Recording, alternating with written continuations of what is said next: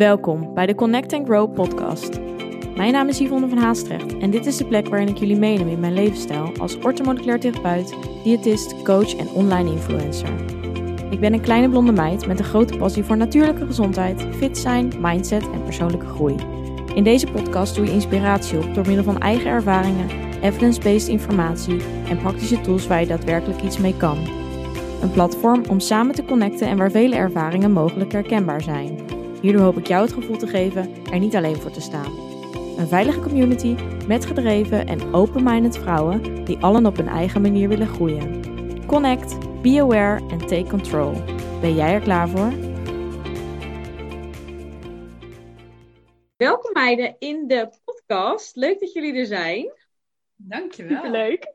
Ja, en uh, nou, jullie uh, zijn eigenlijk de allereerste die ik hier heb, uh, die het met z'n tweeën doen. Dat we met z'n drieën eigenlijk aan het kletsen gaan. Dus superleuk, sowieso. Ik ben heel benieuwd hoe dat gaat. We willen het vooral gaan hebben over hormonen, maar ook over de menstruatie, die daar natuurlijk mee in verbinding staan. Ik ben allereerst wel heel benieuwd. Misschien kunnen we bij Lieke beginnen.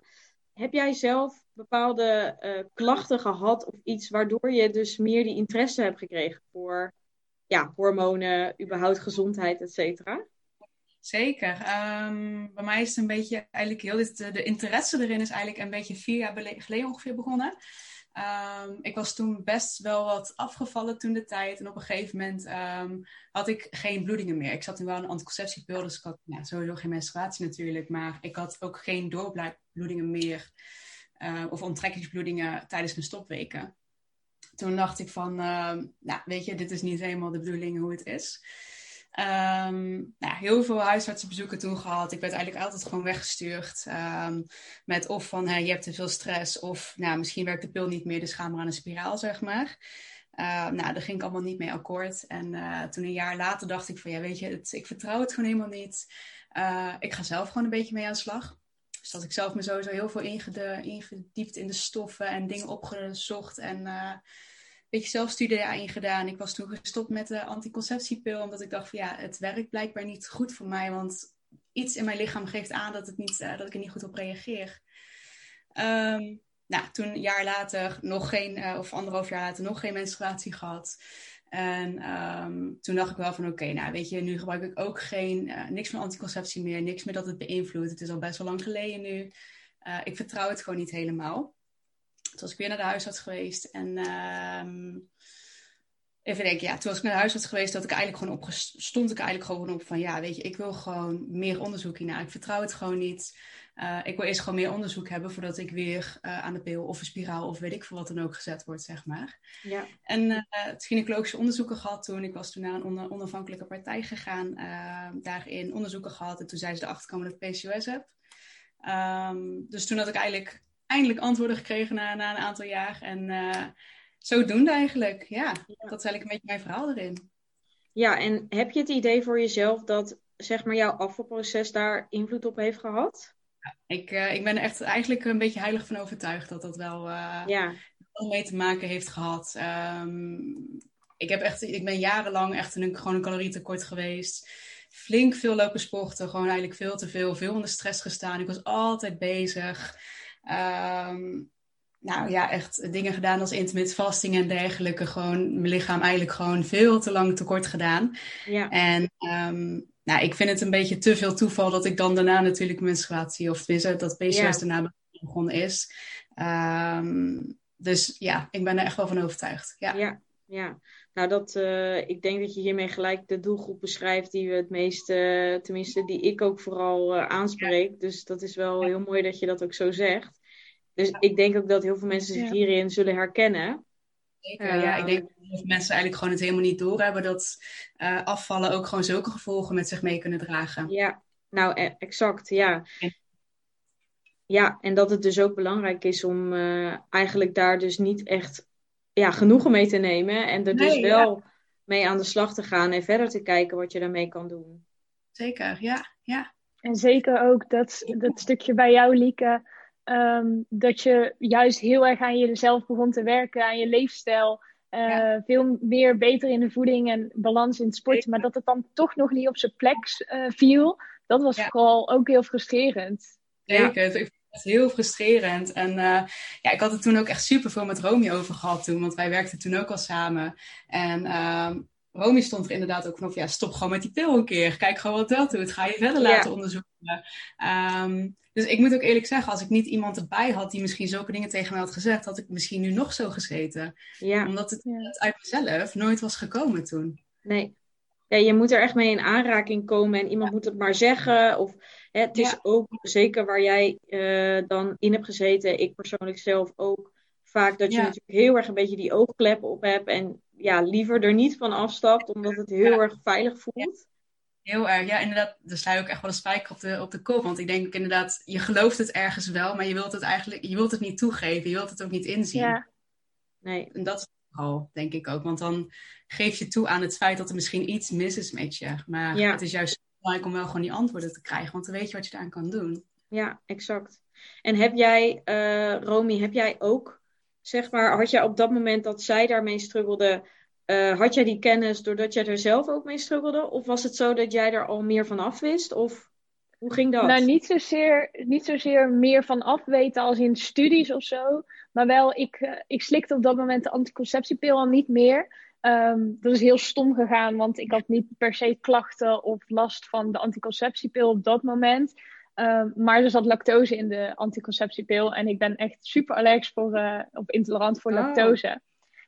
En toen ben ik ermee gestopt. En toen merkte ik wel van, hé, hey, ik, uh, ik merk veel meer uh, mijn gevoelens. Dat, dat komt gewoon veel meer naar boven. En uh, ja, dat vond ik gewoon heel mooi. En toen zijn we ons daar eigenlijk wel meer in gaan verdiepen.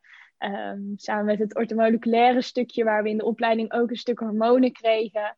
Um, ja, dat, dat vonden we super interessant. En in die tijd uh, heb ik wel heel erg veel last van uh, eh, PMS-klachten gehad. Dus uh, klachten voorafgaand aan je menstruatie natuurlijk. Ja. En daardoor was ik op dat moment ook wel bezig met mijn hormoonbalans en dat soort dingen. Ja. ja. Ja, wel grappig dat eigenlijk wij alle drie dan dus zeker ook door eigen ervaring dus die interesse ervoor hebben gehad. Ja. En je uiteindelijk dus jezelf ook hebt geholpen deels. Um, ja. En ik denk dat dat ook juist hier wel iets moois is. Dat je juist door eigenlijk de, het pijnpunt dat je hebt, um, nu ook dus weer andere mensen helpt. Uh, wat, wat, jullie natuurlijk ook. Positiefs, ja. Gewoon juist er positief in staan. Denken van oké, ik kan ook wel gewoon. We kunnen jonge meiden die gewoon dit ook hebben ervaren, ook inspireren. Door er op een jongere leeftijd misschien wel iets aan te kunnen doen. Uh, of vroegtijdig iets aan te kunnen doen, zodat het misschien niet escaleert ja, ze kunnen het alleen maar niet gebruiken en inzetten. Ja, er is zo weinig bekend eigenlijk over de cyclus en over wat de pil nou eigenlijk precies doet. Als je daar ja, met, met iemand van een jaar of uh, eh, 18 tot 20 over gaat kletsen, dan, ja, dan is die kennis eigenlijk zo laag over je eigen lichaam. En dat, dat is eigenlijk, vinden wij gewoon heel gek. En dat we daar willen verandering in brengen. Ja. ja. Nou ja, supergoed hoe jullie dat ook uh, onder andere natuurlijk via Instagram doen. Echt ook... Uh, ja, vind ik ook leuk om te zien natuurlijk. Ik vind het zelf ook interessant. Dus Insgelijks. maar ik weet zeker dat het bij heel veel mensen ook uh, goed wordt ontvangen. Maar jij zegt nu al, uh, Romy, van... Um, ja, wat, zij, uh, ja, wat doet een pil? Ja, kan jij misschien uitleggen wat de gevolgen kunnen zijn van het slikken van een anticonceptie? Ja, de anticonceptiepil wordt heel snel eigenlijk ingezet... Um, bij, bij jonge vrouwen, wanneer ze gaan menstrueren, wanneer ze wat klachten krijgen. Wanneer je acne hebt, of wanneer je menstruatie onregelmatig is, dan wordt er heel snel gezegd: hey, um, dit is de anticonceptiepil, die kun je gaan slikken en dan ga je klachten weg. Dat klopt, je klachten gaan weg, alleen ze worden echt onderdrukt.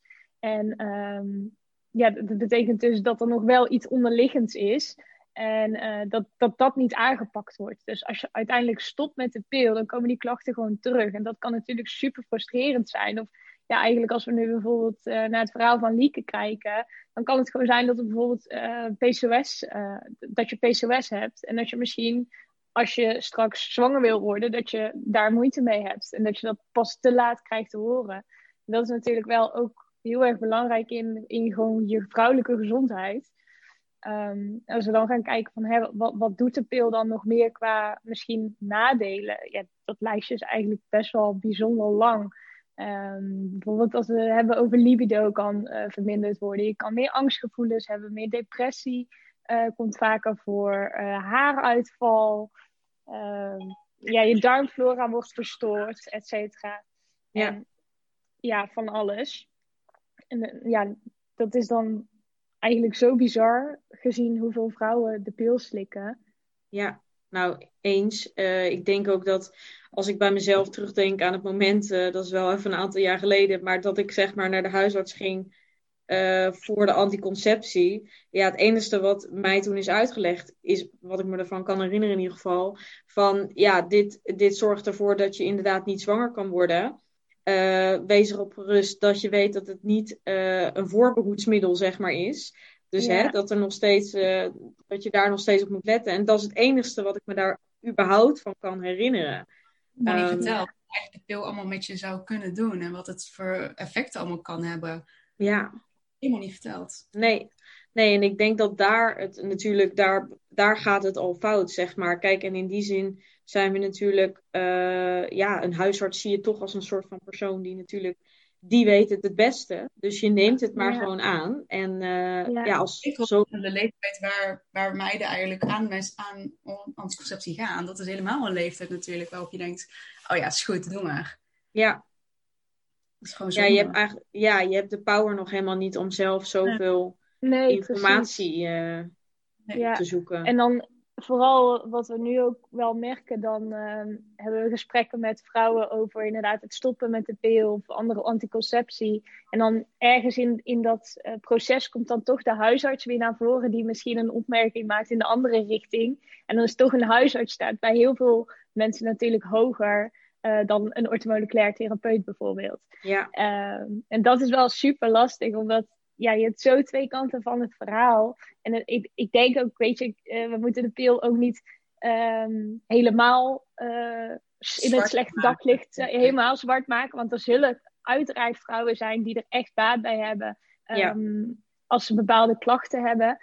dat het echt gewoon heel lastig wordt. Maar uiteindelijk ja, denk ik dat het voor de meeste vrouwen gewoon goed is om het niet te slikken. Ja, en iedereen mag erin ook gewoon een eigen keuze maken natuurlijk. Maar ja. ik ben wel gewoon van mening dat elke vrouw wel hoort te weten wat het met het lichaam kan doen. Dat, het gewoon, dat er gewoon ja, transparantie over moet komen. Dat vooral. Niet uh, ja. zorg. En dat missen ja. Nou, goed dat jullie dat zeggen, want um, kijk, dat, dat is vooral het, het hele uh, ding. En ik herken heel erg wat, jij, wat, uh, wat Romy nu zegt van... Um, hè, de, de, de huisarts wordt toch dan daarnet daarboven geplaatst. En je moet eigenlijk een soort van je, de persoon die tegenover je zit een soort van overtuigen van ja, het kan ook anders. En dat is heel erg lastig. Mm en het enige wat je dan kan doen is heel goed je kennis uh, daarin delen en misschien dus ook deels je eigen ervaring. Um, maar ja, ik ben het ook wel met je eens dat er ook, is zeker een groep die ook, zeg maar, ik zeg altijd goed gaat op de pil. Mm -hmm. alleen ik denk dat als jij zelf voelt, en misschien voor de mensen die luisteren van, uh, ja, iets voelt niet helemaal lekker. Of ik ben gewoon heel erg nieuwsgierig naar hoe het zou zijn zonder. Uh, en stel je wil echt aan de slag met je gezondheid, ja, dan kan het wel een hele mooie stap zijn om ermee te, ja, te stoppen. Ja, zeker ja. als je met gezondheid ook aan de slag wilt. Kijk, je, je cyclus, je menstruatie, dat is wel gewoon de meest directe feedback die je maar kan krijgen, maand op maand weer. En dat onderdruk je gewoon. Ja. Terwijl je wil, als je jezelf fit wilt voeden, als je gewoon energiek wilt zijn, waarom zou je dat, dat feedbackmateriaal uitschakelen dan? Ja. ja, je staat veel minder in connectie met je lijf eigenlijk natuurlijk. Ja. Juist, ja. En als bijvoorbeeld uh, mensen bij jullie komen uh, die willen stoppen met de pil, wat, hebben jullie bepaalde richtlijnen of stappen die jullie dan uh, nou ja, nemen of adviseren? Nou, wat we uh, sowieso hebben, we hebben een anticonceptieguide. Um, en, en daarin leggen we eigenlijk uit van hè, wat, wat is de pil nou en wat voor alternatieven zijn er ook. Um, want dat is vaak denk ik de grootste stap. Um, van wat, ja, wat dan? je wilt ook niet misschien andere hormonale anticonceptie gebruiken, maar juist uh, hormoonvrije anticonceptie. En uh, ja, dan is het echt gaan uitzoeken van hey, welke vorm van anticonceptie past bij jou? Wat, is, ja, wat, wat matcht bij jouw gevoel? Ehm, en we helpen vaak ook wel van, hey, had je, had je vroeger klachten of ben je de pil door bepaalde klachten gaan slikken? Ehm, dan kunnen we al aan de slag gaan met die onderliggende hormoonbalans door je voeding, je leefstijl gewoon aan te gaan pakken. En te gaan kijken van, hey, hoe kunnen we jouw leven nou eigenlijk meer hormoonproof maken? En uh, zorgen dat als je stopt, dat die cyclus eigenlijk gewoon zo snel mogelijk goed weer terugkomt zonder dat je klachten ervaart. Ja, ja, mooi. Ja, en ik wou inderdaad ook vragen van, hebben jullie één... Ik weet dat, ja, vanuit mijn eigen, dat je niet één antwoord hebt. Maar de grootste vraag die mensen natuurlijk altijd stellen is, wat raad je me aan? Alleen, ja, ja zo simpel is dat natuurlijk eigenlijk niet. Nee.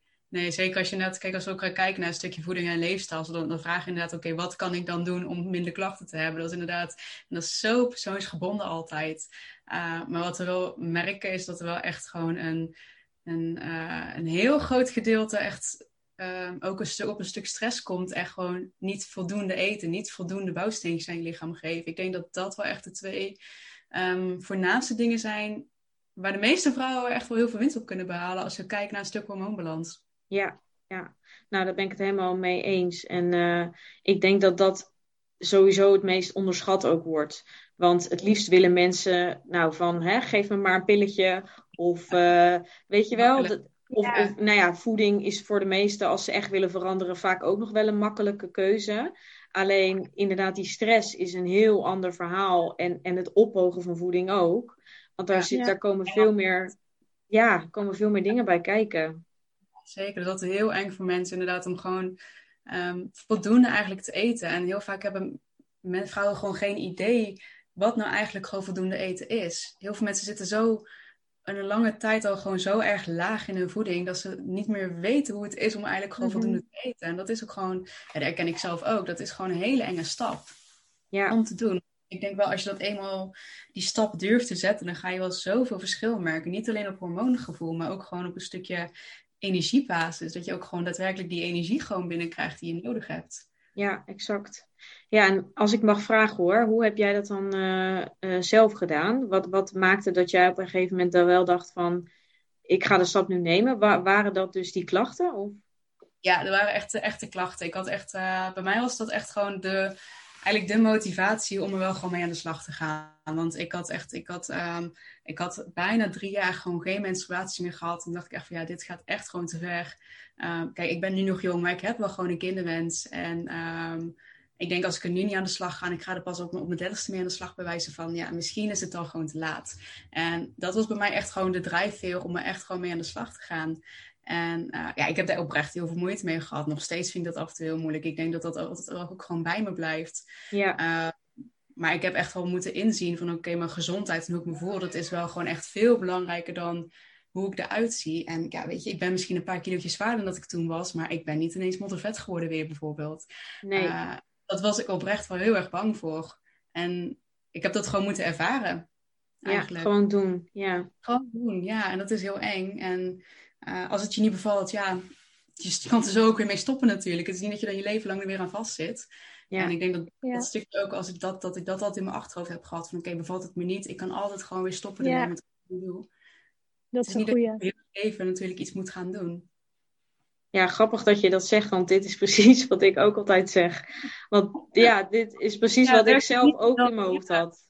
Ja, werkt het niet, dan stop je er maar, dan stop je er weer mee. Ja, dat was echt mijn motivatie. Ja. ja. ja. Hoe was dat bij jou dan, Yvonne? Nou, ik vond het ook, nou, precies zoals eigenlijk Lieke, uh, super eng. Ik, ergens wist ik wel van, ja, ik moet ook meer gaan eten. Maar ik was ook inderdaad heel bang om aan te komen en dat mijn lijf, zeg maar, zou veranderen. Ja. Maar ja, mijn pijnpunt werd op een gegeven moment ook zo groot dat ik dacht van, ja, weet je, hetgeen wat ik nu doe, ja. dat het levert me gewoon niet het leven op en het lijf op wat ik, ah, wat ik wil. Omdat ik zo moe was en zo ja, gewoon constant bezig met voeding en veel sporten. Het, ja, het putte mij gewoon uit. En mm nou, daar, daar kreeg ik ook PMS-klachten bij. Daar, hè, ik had veel acne, darmklachten, gewoon het hele plaatje eigenlijk. Ja. Um, waardoor ik echt dacht van ja, oké, okay, er zeggen nu zoveel mensen tegen mij van ga het eens veranderen ga eens die stress verminderen op je lichaam. Dat ik op een gegeven moment kon ik het niet meer negeren. En dacht ik van ja, mhm. ik, ik moet wel. En ja, toen heb ik het inderdaad. En, en wat Lieke ook zegt met, met ups en downs hoor. En ik kan het inderdaad nog steeds lastig vinden, maar uh, heb ik wel mijn gezondheid voorop gezet. En dacht ik van ja, ik kan altijd weer terug. Ik geef het gewoon in ieder geval een maand, zeg maar. Um, ja, en in die maand merkte ik van oké, ten eerste er veranderde weinig aan mijn lichaam. Uiteindelijk ben ik ook inderdaad wel wat aangekomen, maar niet zo dat hè, ik, ik, ben gewoon, ik heb gewoon een gezond lijf. Um, en ik voelde me zoveel beter dat ik dacht, ja, ik, ik wil niet eens meer terug. En ja, ik denk dat als je eenmaal een beetje over die drempel heen bent, en tuurlijk, het voelt echt super onwennig en oncomfortabel, want dat, dat is het gewoon. En, en, maar dat is ook mhm. oké, denk ik. Um, maar ja, het is het 100% waard. En dat maakt dat ik, dat ik weet dat ik nooit meer zo ver terug zou gaan als hoe ik het eigenlijk deed in het verleden. Ja, ja mooi. En, en vooral wat daar ook wel altijd in is, dan je zegt van ja, ik kies voor gezondheid. Maar het moeilijke is dat je op dat moment denkt dat je gezond bezig bent. Ja, en, ja. en die, die mindset switch, dat, dat is een hele moeilijke om te doormaken. Van ja, ik leef gezond, ik sport veel, ik eet, ik, ik eet super clean. Ja, er moet ergens ruimte komen om dan te beseffen van hé, hey, wow, dit is toch niet misschien gezond, wat gezond zou moeten zijn. Ja, ja.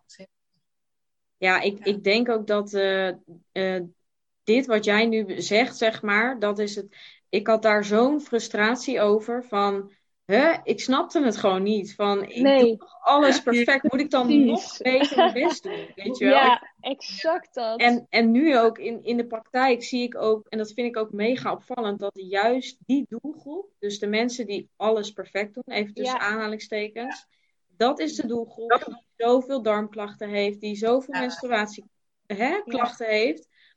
Um, ja, dat echt als je hiermee zit, dat, ja, wil je bijna zeg maar wakker schudden van probeer echt verder te kijken dan dat. Want dan ja. zitten we juist in dat, dat perfectionisme, dat, dat nastreven van alles tot op de puntjes uh, goed willen doen. Dus ja. ja zeker, dat, dat perfectionisme in het denken dat je het allemaal zo goed doet, dat is zo'n grote valkuil ook. Want ik merkte ook bij mezelf bijvoorbeeld, toen ik, toen ik zoveel bezig was met afvallen en zo perfect eten, inderdaad tussen aanhalingstekens, dat ik kreeg zoveel complimenten toen. Dat is niet normaal. En daarmee wordt dat alleen maar ook gevoed. Maar iedereen was zo trots op wat ik deed. Iedereen was zo, uh, ja, vond het zo knap wat ik had bereikt. En daar krijg je zoveel positieve complimenten over. Terwijl je eigenlijk gewoon van binnen gewoon zo slecht voelt. Uh, en dat staat zo ja, op elkaar. Moeilijk. het wordt zo gevoed door mensen, door gewoon de, de maatschappij. Gewoon om gewoon perfect bezig te zijn. Totdat het voor je lichaam zelf eigenlijk gewoon vreselijk is wat je doet. Ja, ja. ja ik, ook dit herken ik weer. Ik, ik weet dat ik, um, zeker in die periode, ik was toen eigenlijk al uh, ook heel actief ook op al Instagram. En ja, ja mhm. mensen waren mij dagelijks aan het complimenteren over hoe goed ik eruit zag. Dus ik, op een gegeven moment voelde ik gewoon ook de druk van, ja, ik kan er niet anders uit gaan zien, want dan, wat gaan mensen dan denken? En dan zit, je, zit je ook nog eens in het vak, dus dan voel je ook een soort van... Exact, ja, klopt. En dan, dan, wordt het alleen nog maar erger eigenlijk. En dat, ja, dat heb, ik, dat heb ik zo los moeten laten van, ja, weet je, die identiteit die ik bij mezelf mhm. had gecreëerd alleen daar al afscheid van nemen, ja, dat is zo moeilijk. Dat, uh... Klopt. Ja. precies wat je zegt. Ik werkte ook in de, in de fitness en daarna dan echt als voedingscoach. En dan, ja, je, je, je wilt er gewoon goed uitzien, omdat je denkt van dit is mijn werk. En dan maakt het natuurlijk extra lastig om dan echt die, die switch te gaan maken. Ja. Maar uiteindelijk, ja, dan je, je gevoel, dat is het zo hard waard. En ja. ja, dat zou ik iedereen wel echt willen meegeven. Ja, ja, mooi. Maar heb jij, ehm, heb jij zelf ook gestruggeld met gewicht dan? Um, bij mij was het juist de andere kant op. Ik had juist altijd ehm, dat ik uh, te weinig woog. En dat ik dus echt wel uh, van mezelf veel moest eten. En ik wilde dan niet aankomen in vet. En als ik dan uh, mijn vetpercentage liet, liet opmeten, zo één keer in de twee weken, wat ook super obsessief eigenlijk is. Um, en dan, dan was ik toch wat aangekomen in vet. Ja, dan, dan kwam ik, ging ik weer minder eten. En ja, zo zat ik juist in die struggle met mezelf. Van hé, hey, ik wil wel aankomen, maar echt niet in vet, maar juist in spieren. Waardoor ik ook super obsessief was met voeding. Ja. Ehm, en dus heel erg in, ja, in pieken en dalen veel of juist heel weinig had. En ja. Dat, ja, dat is bij mij juist weer de, de andere kant van het verhaal. Dat vind ik ook altijd wel belangrijk om te delen. Van ja, je hebt altijd twee kanten. Zeker, ja. Ja. ja en heb jij... Het opvallen, ook, dit bestaat ook gewoon.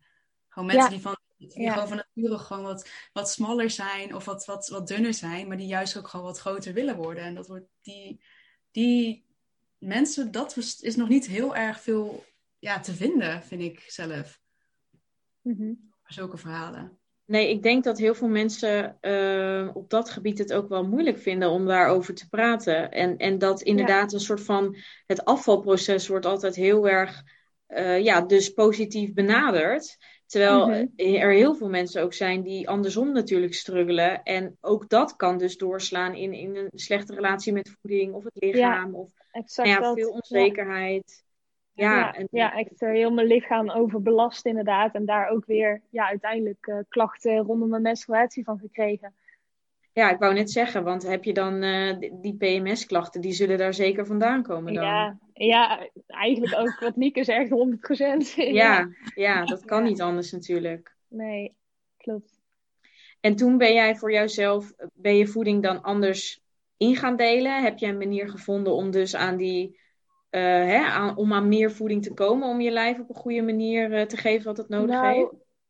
uiteindelijk, uh, wat heel erg geholpen heeft, is echt minder obsessief zijn met inderdaad mijn spiegelbeeld en gewicht op de weegschaal. Dat eigenlijk allemaal loslaten en meer inderdaad naar gaan voelen van hè, wat heb ik nou eigenlijk echt, no no echt nodig qua, uh, qua eten.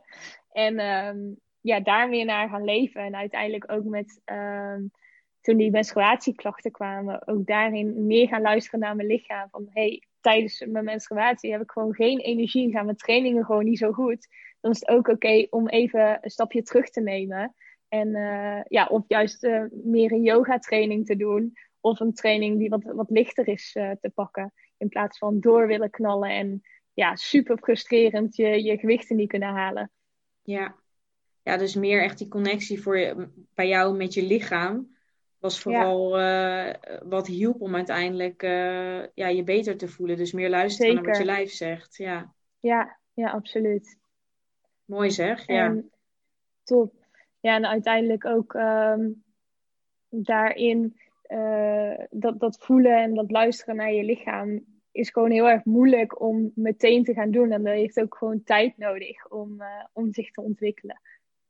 Zeker, ja ja, die tijd moet je jezelf zeker gunnen. Want ik denk dat het ook weer een stressdingetje kan worden. Of, of ja, het is überhaupt denk ik onrealistisch om te denken voor jezelf. Oh, hè, volgende week heb ik dit allemaal even uh, omgedraaid, aan de kant geschoven. En uh, dit is mijn nieuwe leefstijl. Dat, dat kan ook niet. En ook qua klachten natuurlijk zeker niet. Nee, precies dat. Ja, ja het is echt zo geduld. Want ik denk dat heel veel vrouwen dat ook hebben. Dat ze denken, oké, ik ga er nu mee aan de slag. Dus uh, ik moet dan ook maar heel snel resultaten. Maar zeker als je op een hormonaal gebied kijkt. Je moet zoveel geduld hebben met je lichaam. En uh, ik denk dat dat ook wel vaak een beetje wordt vergeten. Ja, zeker. Ja, we willen vooral uh, een quick fix. En dat is, ja. dat is vaak niet hoe... zo als je, belangrijk daarin. Ja, als je iets levenslang zeg maar wil vasthouden, dan zou je toch echt uh, juist voor een manier moeten zoeken die bij jou past en die, ja, waarbij het lichaam ook vooral de tijd heeft om te herstellen. Dat vooral, want dat heeft het nodig. Ja, zeker weten. Ja. je zei uh, natuurlijk net aan het begin, uh, Lieke, al over je PCOS. Misschien is het goed om eventjes kort uh, uit te leggen wat dat misschien inhoudt voor de mensen die het niet weten. Uh, PCOS is uh, polycystisch ovarium syndroom. Um, het betekent eigenlijk dat jij uh, meerdere eicelletjes hebt in je, in je eierstokken die um, groeien, maar niet voldaan groeien, zeg maar. Dus ze groeien nooit daadwerkelijk, of tenminste heel weinig, tot echt daadwerkelijk het moment dat ze een ijsprong kunnen hebben. Um, dus het, houdt eigenlijk in dat vanaf, uh, vanaf je menstruatie, of tenminste vanaf het begin van je cyclus, dat er meerdere eicellen gaan rijpen, maar dat er geen is die eigenlijk volwaardig gaat rijpen. Dat heb je dus geen, dan heb je dus als er geen ijs, dan is een, bij vaak zijn de cyclus dat er geen ijsprong is geweest, uh, waardoor er ook dus dan geen menstruatie daarna uit. Um, vaak is het ook nog dat je wat hogere uh, level hebt, wat meer testosteron hebt, wat meer mannelijke uh, hormonen in je lichaam. Ehm, en het kan ook weer samenhangen met een stuk insulineresistentie. Ehm, maar het is ook wel heel erg uh, vrouwafhankelijk hoor. Er zijn ook vrouwen die bijvoorbeeld onregelmatig menstrueren met PCOS. Er zijn vrouwen die gewoon niet menstrueren met PCOS. Um, hoeveel eicelletjes te rijpen bij jou is, is ook weer heel erg persoonsafhankelijk. Um, volgens mij hangt het minimum om PCOS gediagnosticeerd te krijgen, volgens mij op 10 of 12 per, uh, per eistok. Uh, ik zelf zit op 20 bijvoorbeeld, dus dat is ook weer per, persoon, per vrouw heel erg afhankelijk. Um, dus ja, en sommige vrouwen hebben wel, hebben wel weer wat hoge testosteronlevels, sommige vrouwen hebben dat weer niet.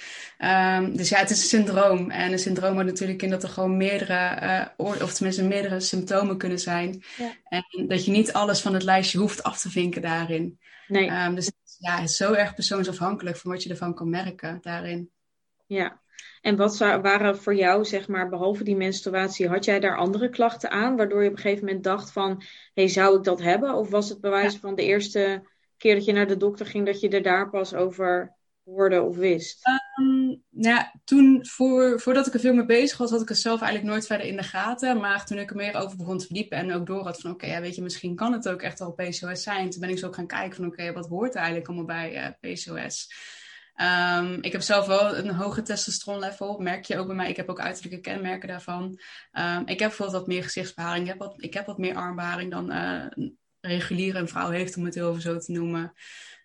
Um, dus dat is wat ik vooral echt heel erg ervan merk. Uh, je kan wat gevoeliger zijn voor acne en voor haaruitval. Acne heb ik niet daarin. Ik heb wel dunne, vrij dun haar. Uh, en de ene keer is het echt wel dikker en de andere keer wat dunner. Dus dat haarhuisval heb ik ook echt wel daarin. Uh, ja, en mijn menstruatie. Ik heb, um, als ik nu mijn laatste echte menstruatie die ik heb gehad zelf, is nu in februari bijvoorbeeld geweest. Oh ja. Uh, ik heb het wel een keer tussentijds opgewekt met utrogestan, dat is progesteron, omdat je ook niet te lang zonder een bloeding moet gaan vanwege je baarmoederslijmvlies.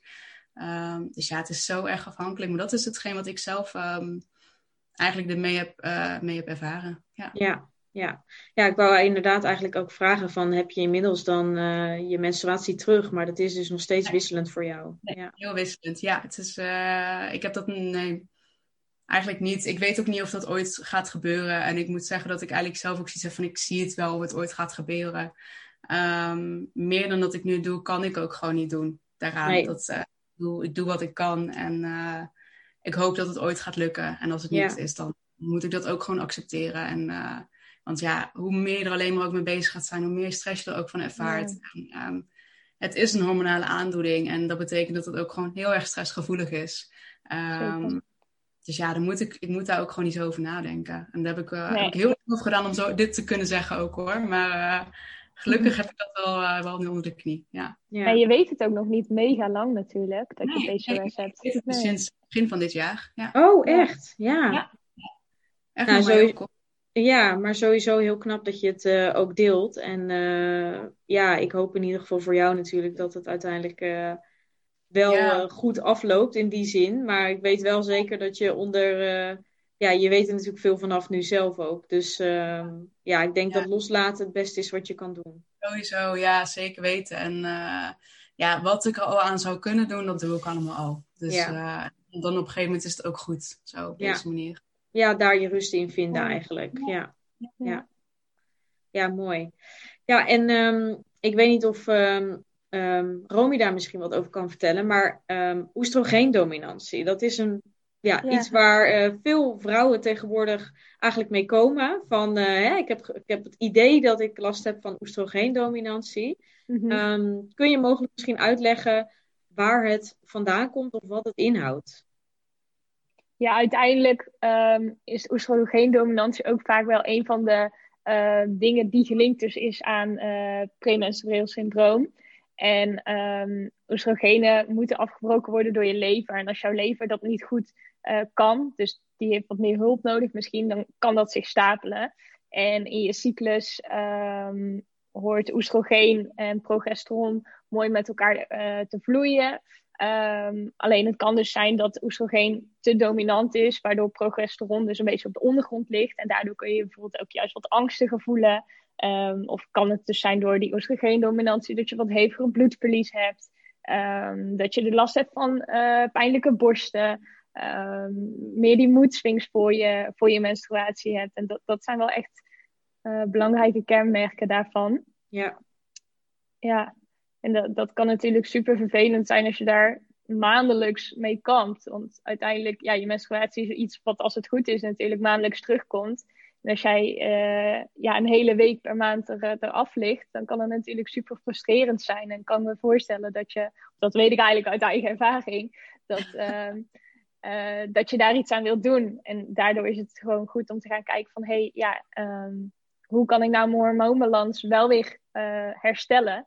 En hoe kan ik ervoor gaan zorgen dat, ik, ehm, dat die klachten gaan verminderen? En daarin ja, is een stukje stressmanagement dus bijvoorbeeld ook weer super belangrijk. Ja, ja. Ja, en wat zouden voor jou, wat zijn eh, zeg maar makkelijk toepasbare tips in de praktijk die mensen uh, kunnen doen om bijvoorbeeld te kijken naar stress? Wat zijn dingen die jullie aanraden? Um, wat voor mij wel heel erg ook heeft geholpen bijvoorbeeld is uh, cafeïne minderen. Uh, omdat in de tijd uh, dat ik wat meer gestrest was, dronk ik wel gewoon cafeïne. En ja, wat cafeïne eigenlijk doet, is je lichaam aanzetten. En je lichaam zit continu in dat aansysteem. En die wil gewoon meer in dat uitsysteem komen. Dus ja, cafeïne gewoon helemaal schrappen. Of het sowieso niet op nuchtere maag drinken. Of niet na drie uur drinken, zodat je wel gewoon goed slaapt. Uh, dat vind ik al een hele belangrijke. En daarnaast echt je ontspanning vinden in in bijvoorbeeld training. Dus zorgen dat je niet continu dat aanstaat, wat ik net al noemde, meer gaan leven naar je cyclus. Rondom je menstruatie misschien iets minder hard trainen. Uh, rondom je ovulatie kun je waarschijnlijk weer juist wat meer energie geven. Dus daar je training ook op afstemmen. En eigenlijk je complete leefstijl op afstemmen. Dat is, uh, ja, is wel erg mooi. En zorg gewoon dat je een manier hebt wat voor jou werkt om te ontspannen. En voor de ene is dat misschien uh, een massage, voor de ander is dat naar de sauna, voor de ander is dat weer yoga. En daarin je eigen ding vinden is ook heel erg belangrijk. Ja, ik denk dat mensen het ook, dat het vooral dus inderdaad belangrijk is dat je er, daarin de drempel niet te hoog legt. En dus echt wel actief op, op, zoek gaat naar van wat past bij mij. Want heel veel mensen denken altijd, oh bij ontspanning, ik moet gelijk uh, met een matje op de grond gaan mediteren, weet je wel. En tuurlijk, als dat bij jou past, dan kan het een ontzettend mooie tool zijn. Uh, maar bewijzen van uh, een uurtje inplannen op de avond dat je een boek gaat lezen, kan ook heel ontspannend werken. Dat is ook al mooi. Ja, ja dus dat zijn dan stappen die je, ja, begin gewoon klein in die, in die zin. En, en wat jij zegt, vooral dat bewegen, uh, aanpassen op, ja, hoe voel ik mij? En inderdaad, in welke fase zit ik misschien van mijn menstruatie? Dat is al inderdaad een hele grote, ja. Zeker. Ja. En qua. Um, uh, qua voeding. Hè? Wat zouden jullie uh, als basisrichtlijnen meegeven om op te letten om die hormonen wat meer te ondersteunen of om bijvoorbeeld die PMS of menstruatieklachten te verbeteren? Sowieso echt ook gewoon echt ten eerste echt voldoende eten. Ik denk dat dat echt vooral ja. het meeste echt gewoon uh, hetgeen is waar je echt op kan letten. Um, wat ik daarbij het meest... Mag ik een vervelende vraag stellen? Ja. wat, wat zou jij dan voldoende noemen? Hoe kunnen mensen zeg maar een beetje uh, een, een, inschatting maken van heb ik voldoende? Ja. ja. Ik, ik werk zelf nooit met hoeveelheden daarin, omdat natuurlijk elke persoon is gewoon eigen mens en elk lichaam is gewoon zichzelf en daarin heeft iedereen ook gewoon een eigen behoefte. Ik probeer nooit te veel op die hoeveelheden te zitten, maar wat ik meestal probeer mee te geven is probeer gewoon je maaltijden gewoon volwaardig te maken. Zorg gewoon dat je maaltijden compleet zijn. Dus zorg voor een koolhydraatbron, zorg voor een eiwitbron, zorg voor een vetbron.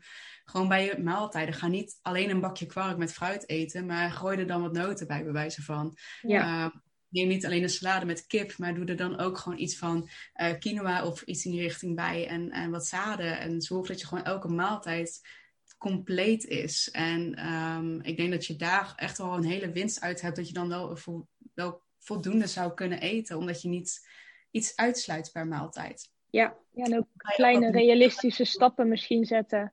Ja, en zo ga je ook gelijk wat minder focus vaak krijgen op die hoeveelheden. Want ik denk ook vaak dat veel vrouwen daar ook juist te gefocust op zijn van hoeveel mag ik dan ook eten. um, maar denk meer aan wat zou ik eten? Wat zal ik gaan eten in plaats van hoeveel zou ik gaan eten? Ja. En dat dat al echt veel, um, veel erin kan helpen nou, ehm, top antwoord. en ik denk dat je daar ook wel echt, waar veel vrouwen bang voor zijn, is een stukje vet eten. Ehm, je hebt die vetten gewoon nodig. Zeker gewoon op hormonaal gebied. En ehm, die angst mag wel weg. Voor veel vrouwen vind ik. Dat, uh, daar hangt echt, daar hangt echt een hele grote angst op. Klopt. Ja. Vetten bevatten natuurlijk ook omega-3 uh, eh, vaak. Als we het over vette vis bijvoorbeeld hebben. En omega-3 is ook weer een hele belangrijke ontstekingsremmer voor ons lichaam. Wat dan ook weer voor je hormoonbalans. Uh, en bijvoorbeeld als we heel specifiek kijken, acne kan verminderen. Ja. Ja, mooi. Het zijn eigenlijk beide uh, hè, vetten en voldoende eten zijn ook tips die ik zelf ook altijd uh, eigenlijk als allereerste inderdaad geef. En, en nou ja, ik stelde net aan Lieke natuurlijk die vraag van hoeveel. En dat deed ik eigenlijk inderdaad omdat veel mensen willen natuurlijk horen van ja, zoveel calorieën. Ja. Alleen ja, dat is dus exact niet het antwoord, omdat dat dus zo specifiek is. Dus um, ja, ik weet bijvoorbeeld van mezelf vond ik het ook altijd heel irritant als iemand zei van ja, uh, calorieënaantal deel ik niet, weet je wel. Dan dacht ik, ja, dat wil ik weten.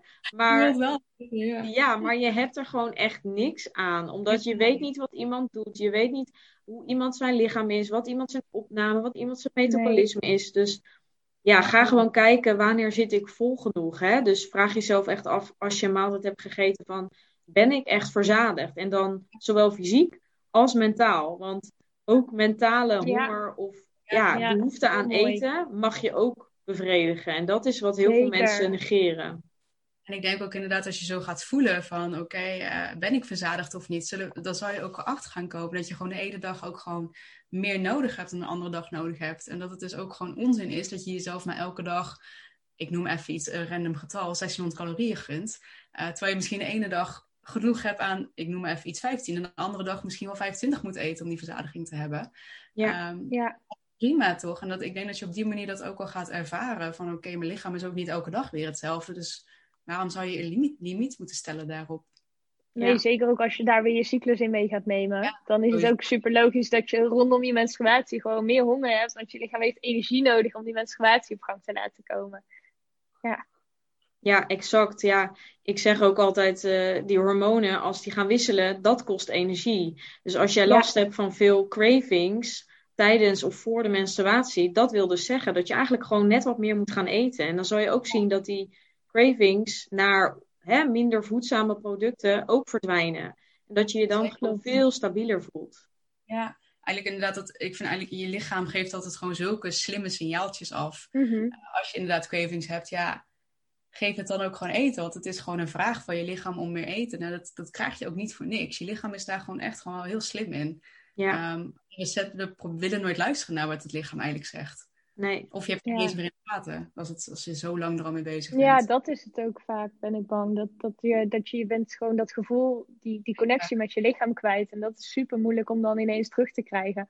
Ja, ja, maar dat is ook helemaal niet gek natuurlijk. Hè. Er zijn zoveel, zoveel mensen die een, een voedingsschema volgen of weet ja. wat. En dan bepaal je zelf helemaal niet meer wat je eet of hoeveel je eet. Maar dan ga je gewoon een lijstje af. Ehm, heel je connectie met het lichaam gaat gewoon weg daardoor. Je bepaalt helemaal niks zelf meer van wat je kiest. Meer voelen, minder denken, zeg ik altijd. Ja. Ja, ja klopt helemaal. Ja, en ik denk ook dat heel veel mensen honger als iets, of het trek, ja, trek, ja. iets zien als, ik zeg altijd, je mag wel honger zeggen, maar um, ja, dat, dat trek gewoon heel erg wordt gezien als iets negatiefs, hè. Dus um, uh, het wordt positief gebruikt als in, oké, uh, hoe meer honger, eigenlijk hoe beter. Hè? Want dan gebeurt er wat in mijn lijf en dan uh, haal ik mijn doel misschien wel eerder. Terwijl eigenlijk honger is puur bedoeld voor ons als fysiologisch signaal van, oké, heel praktisch, het is tijd om te gaan eten. En mensen hebben zo'n andere associatie met dus een honger of een trekgevoel, dat ja, dat eigenlijk, dat, dat gaat helemaal te buiten aan inderdaad een, een een schema die je dan inderdaad precies volgt, of een aantal calorieën of macro's. Terwijl, ja, jouw jouw lijf, uh, die is niet iedere dag hetzelfde. Ja, en ik denk dat het ook wel heel grappig is dat heel veel mensen, of nou ja, heel veel mensen, er zijn echt wel een, grote groep mensen die na twee uur niks eten al gelijk zo'n trekgevoel krijgen bijvoorbeeld. Dat is natuurlijk ook al een signaaltje van, ja, waarom zou je na twee uur al trek moeten krijgen? Dat is eigenlijk dan wel weer een teken dat je maaltijden die je daarvoor eet, eigenlijk gewoon ruim niet genoeg zijn aan wat je nodig hebt. Want het is niet normaal van oorsprong gezien van een mens dat je na twee uur alweer trek hebt. we horen eigenlijk daar gezonde eten bewijzen van te kunnen, omdat je dan weer het volgende hert moet gaan vinden om, uh, om te kunnen eten als je kijkt naar de oermens. Um, dit is niet meer de connectie die een, een, een mind met een lichaam eigenlijk hoort te hebben. Nee, nou ja, exact. En dat, um, ik denk dat dat alleen al dat besef, hè, dus inderdaad het stilstaan van oké, wanneer krijg ik uh, uh, trek, na hoeveel tijd krijg ik trek, dat kan al helpen om misschien voor jezelf een verandering te maken in van hey, heb ik toch misschien iets meer nodig om daar eerlijk naar te kijken. Zeker als je dus je lijf niet meer zo goed aanvoelt, omdat je het zo lang genegeerd hebt. Om, om echt uh, ja, jezelf die vragen te stellen. Ja. Maar mooi. Ja, ik denk dat, uh, dat heel veel mensen dit sowieso herkenning biedt. uh, ja, mooi. Alleen dat al. En dat ze ook zeker wel uh, ja, wat aan jullie verhalen hebben. En, en vooral ook tips. Um, um, ja, dit zijn echt de basis dingen waar ik zelf ook helemaal achter sta. In die zin dat, dat als, je, als je hiermee aan de slag gaat, dan kun je al zoveel bereiken. En, um, Zeker. Ja, en, en ik zou jullie nog superveel kunnen vragen. Maar ik denk dat voor velen dit is echt de, juist hetgeen waar te Ja. weinig over wordt gepraat. Klopt. Eh, hè? En ik kan wel vragen van basis. eh, wat is oestrogeen precies of wat is. maar dat maakt eigenlijk helemaal niet zoveel uit. Het gaat erom hoe je dus. Ja, Precies, Heel- we kunnen een heel fysiologisch praatje houden. Maar ik denk dat dit wel hetgeen is waar juist mensen echt de behoefte aan hebben. ja precies. Ja. Klopt. Ja.